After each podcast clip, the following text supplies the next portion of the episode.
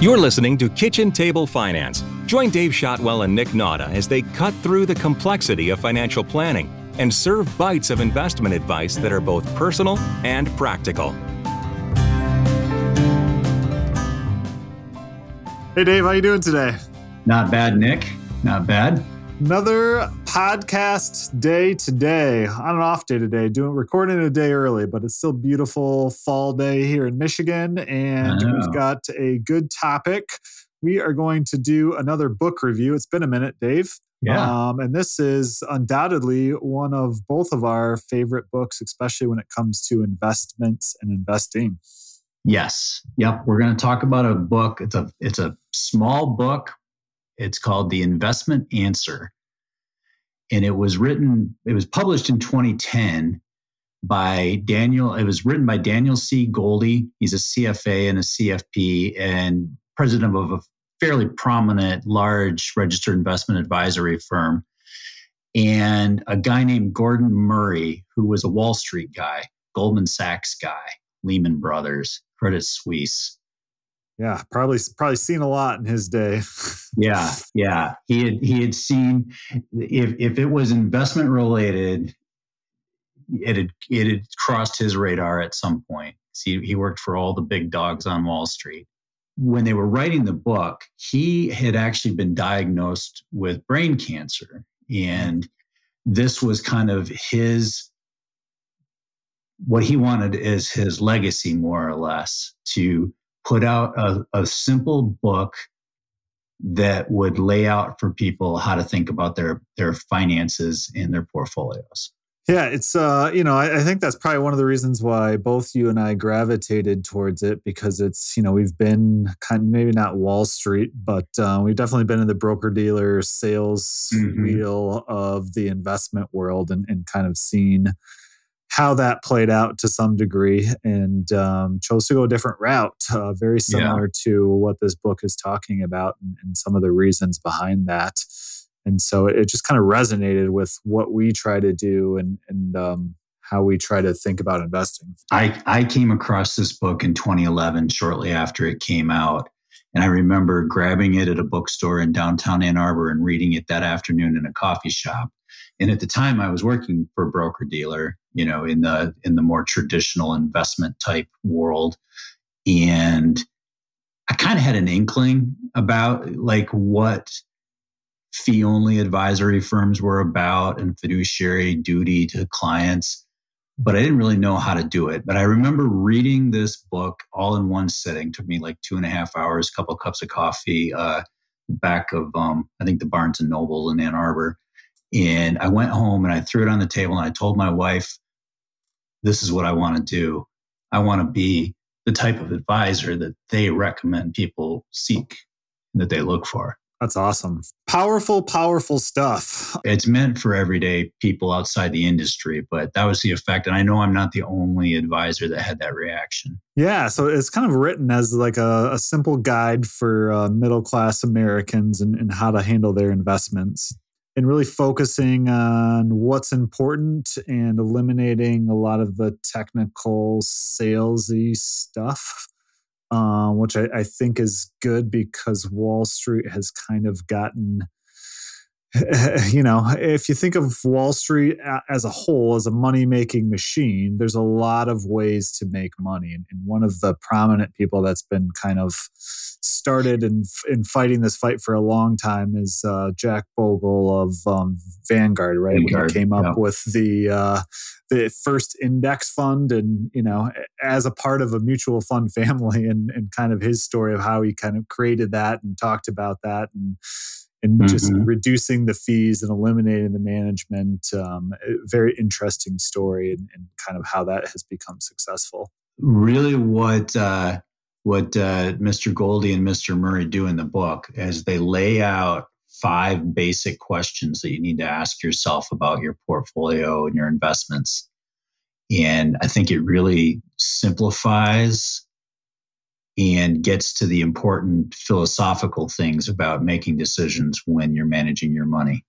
Yeah, absolutely. And um, the first one, I think, uh, comes as no surprise. It's the uh, do it yourself decision. And, and right. that is should you do it yourself? And I guess, you know, obviously we're somewhat biased here. Um, we think that everybody should work with a financial planner in some way, shape, or form. But I think we would both agree, and we've had these conversations with prospective clients, even clients, where if you're not taking advantage of the financial planning services, just hiring someone to create an investment portfolio is probably a thing of the past considering how far we've come with technology and creating mm-hmm. asset allocations and the availability of that information versus hiring somebody to do those things for you. Yeah. Yeah. And so so the authors actually go through like some of the common things that do it yourselfers trip themselves up with. And I thought that was good, you know, explaining some of the emotional issues and the overconfidence issues or underconfidence issues. You know, eh, that works mm-hmm. both ways.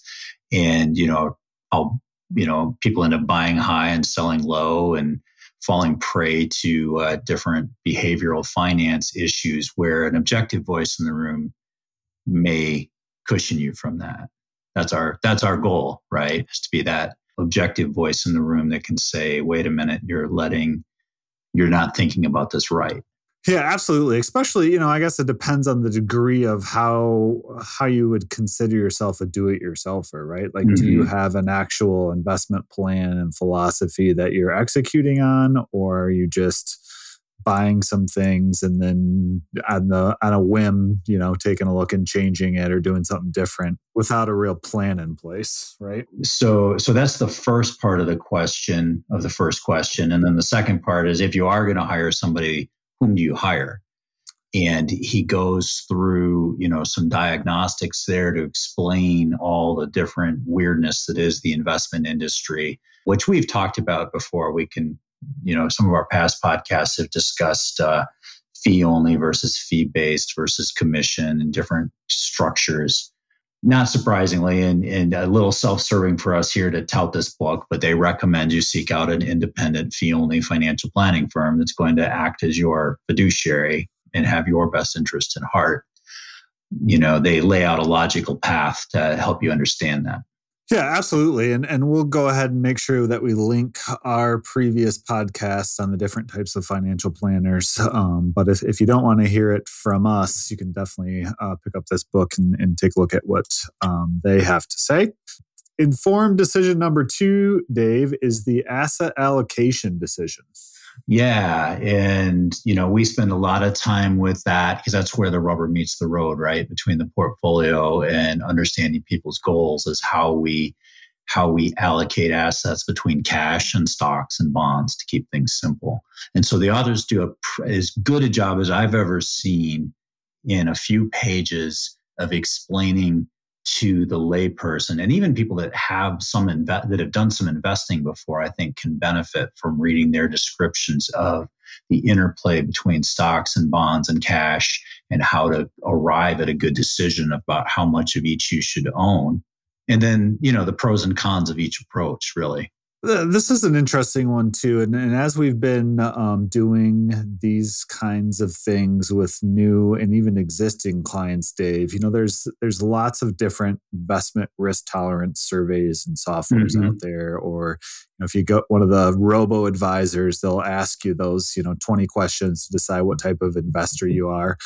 And, and I think what we've found a lot lately is people don't always necessarily answer that survey in a way that gives them a true answer of what their asset allocation should be.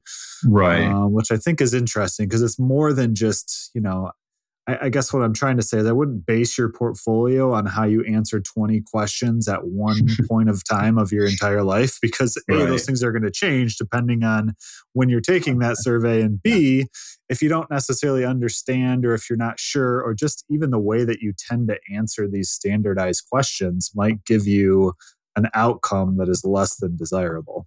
We always talk to clients too about the difference between your risk tolerance and your risk capacity you mm-hmm. know and and with risk capacity being how much risk can the plan take or how much risk does it take to make the plan work depending mm-hmm. on depending on if the glass is half full or the glass is half empty. But you know, there's there's a lot to that.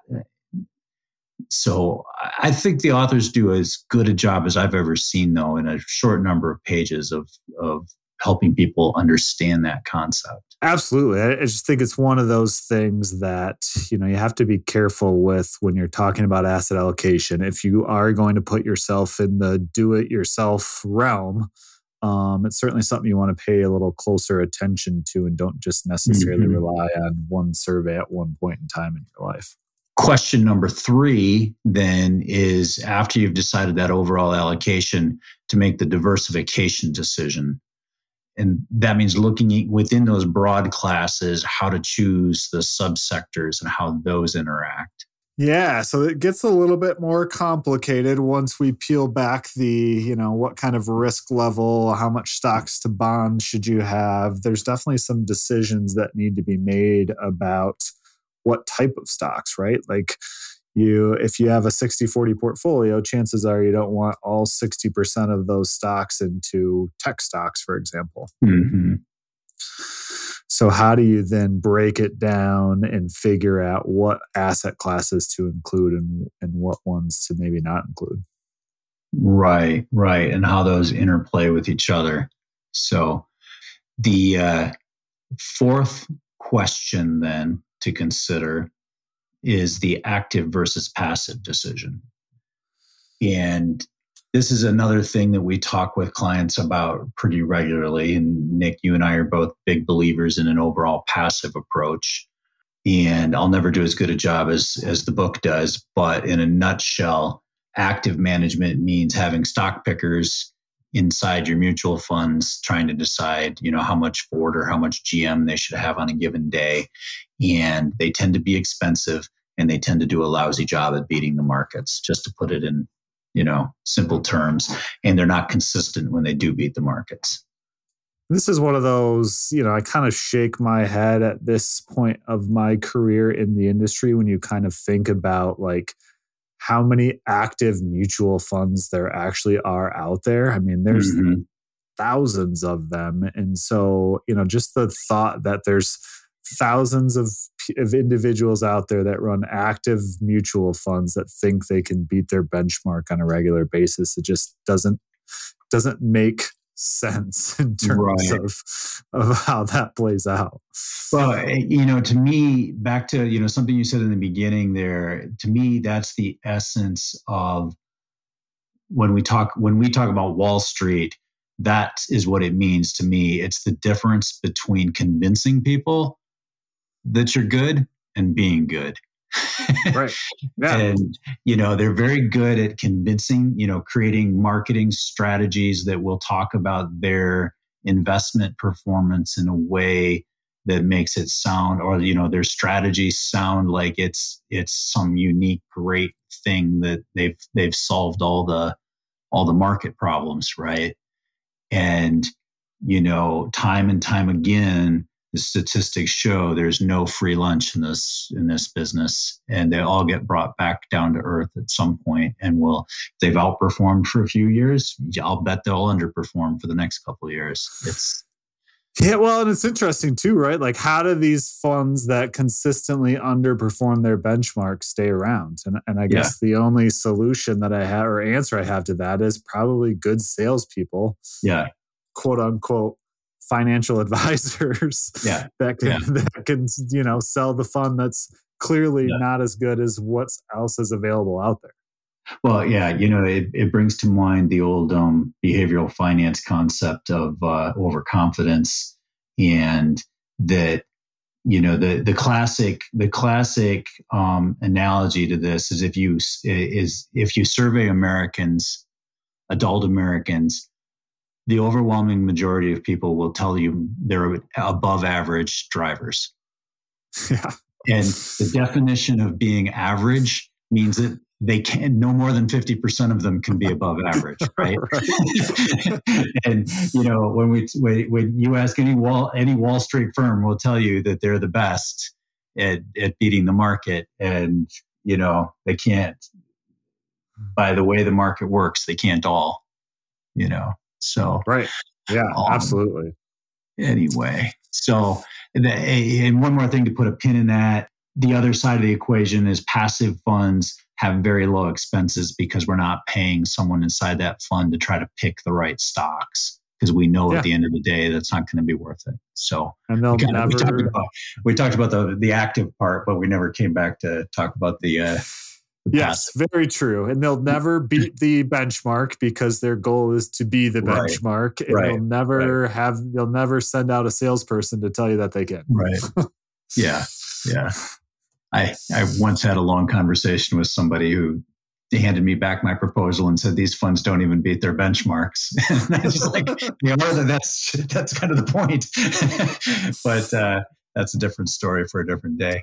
So the fifth and final decision, as far as personal portfolio management goes, is the rebalancing decision. And it's interesting. You know, I've thought about us doing a podcast or a blog article on rebalancing because we talk about it as a good thing, but we never really go into detail on what it mm. means. But it, you know, in a nutshell, it's deciding when to bring your portfolio back to your targets.